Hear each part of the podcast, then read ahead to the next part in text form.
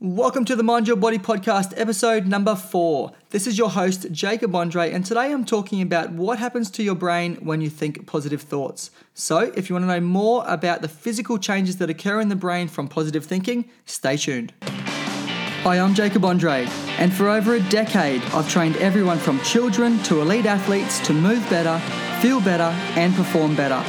While a thorough understanding of fitness and nutrition is vital, underpinning that is mindset and I've come to discover just how important it is.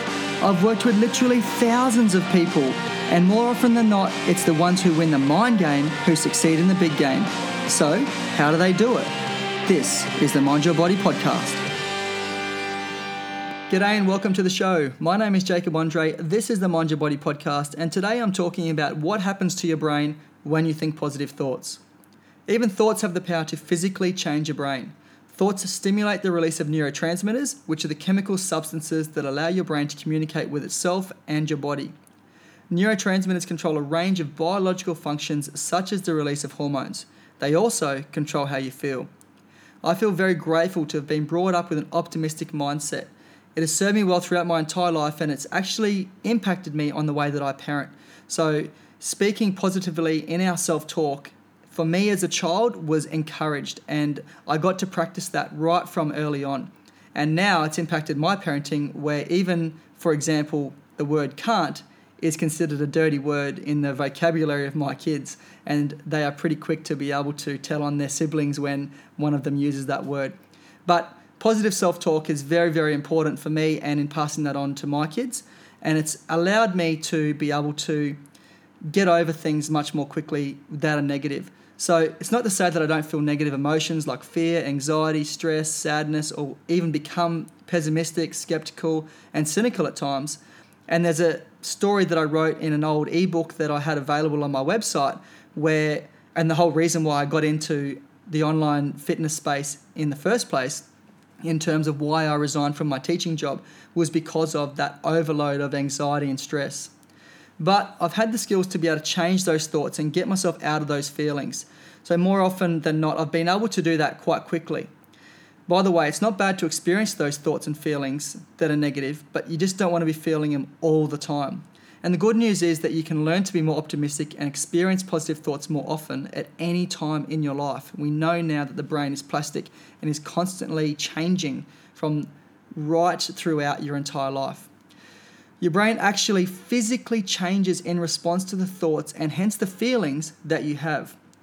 When you think positively, you feel happier and less depressed, your awareness expands, your mental productivity is strengthened, your ability to think and analyze improves, your view of the world enhances, and your attentiveness increases. There are some amazing changes to the structure of your brain from simply thinking positive. Plus, if you learn to replace negative thoughts with positive ones, the changes to your brain and the frequency of positive thoughts enhance dramatically. So, one of the physical changes which occur in your brain are new neural pathways are developed. When you do anything new, your neurons, which are the nerve cells, and these are the cells that transfer neurotransmitters for communication. Neurotransmitters are those little chemical messengers. They form new connections with other neurons. This is the neurons actually form new connections with other neurons. This means that if for some reason one path can't be accessed, let's say there was a brain injury or there's a whole bunch of negative experiences, there are other paths that can be accessed, so other neural pathways. It also means that if you continue to use a path from thinking positively, for example, you continue to strengthen that path. And that leads me into point two and how your brain changes physically in response to thinking positively. And that is that your synapses actually grow closer together. So the synapses are the little space between one neuron and the next. Strengthening a neural pathway actually means bringing the two neurons closer together. Whenever an electrical signal is activated, the synapses, so that space between one neuron and the next, which the neurotransmitters are transferred across, they grow closer together. This decreases the distance that the electrical charge has to travel, and hence, as the many synapses grow closer together, the signal is transferred faster. Think about, for example, throwing a ball 50 meters apart with a partner, and then compare that to throwing a ball 10 meters apart. The ball is going to get to your partner faster over 10 meters than what it is over 50 meters. And this is what's happening where the synapses are growing closer together. And this, for me, is the most exciting part of this. I just find this absolutely intriguing that this is how messages that, that in the first place neurons can even grow closer together and that this is how messages can be sent faster number three and how your brain changes. Positive thoughts win the race. So as you continue to think positive thoughts and those synapses grow closer together those positive thoughts win the race against negative thoughts. Any situation is neither positive or negative. It's your thinking that makes it so. You can actually make yourself more positive by practicing just like physically working out what a positive person would think and then feel in response to a range of situations. Eventually, with practice, this becomes a habit. Then, when a situation occurs, the pathway that triggers the positive thought and therefore the positive emotions and then the positive behavior beats the negative thought because the synapses have grown closer together. This then becomes your default personality. Fourth point I want to make mention to, which is a little bit different, but I think it's worth making nonetheless, and that is mirror neurons. So your brain is filled with all these little gems called mirror neurons.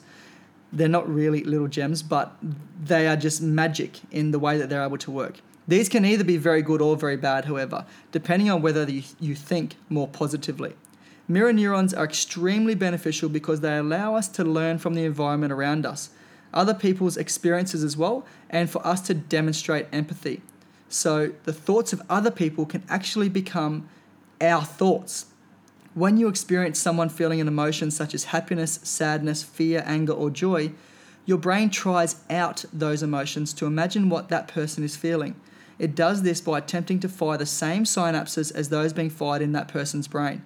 And it's for this reason that you should consider very carefully who you spend most of your time with. So, the brain is an amazing organism, probably the most amazing organism on the planet. It physically changes constantly as a result of ongoing thoughts right throughout your entire life. Your thoughts actually shape the structure of your brain, creating new neural pathways and bringing neurons closer together in order to strengthen the likelihood of repeating thoughts and hence feelings and behaviors. The brain is absolutely amazing.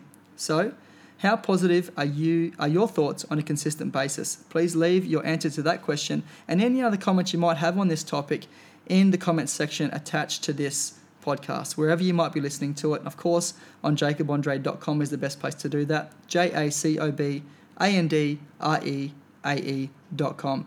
Thanks for joining me in this episode, and I look forward to catching up with you in the next one.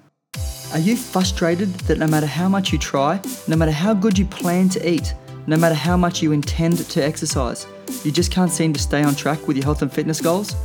Do you feel like your best of intentions to have more energy and feel better about yourself results in having even less energy and feeling down? What if there was something you were missing? What if eating healthy was actually enjoyable? What if you looked forward to exercise? What if moving more could actually be really easy?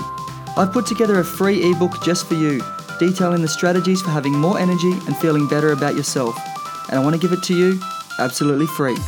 To get instant access absolutely free, simply visit jacobandreae.com. That's J A C O B A N D R E A E.com.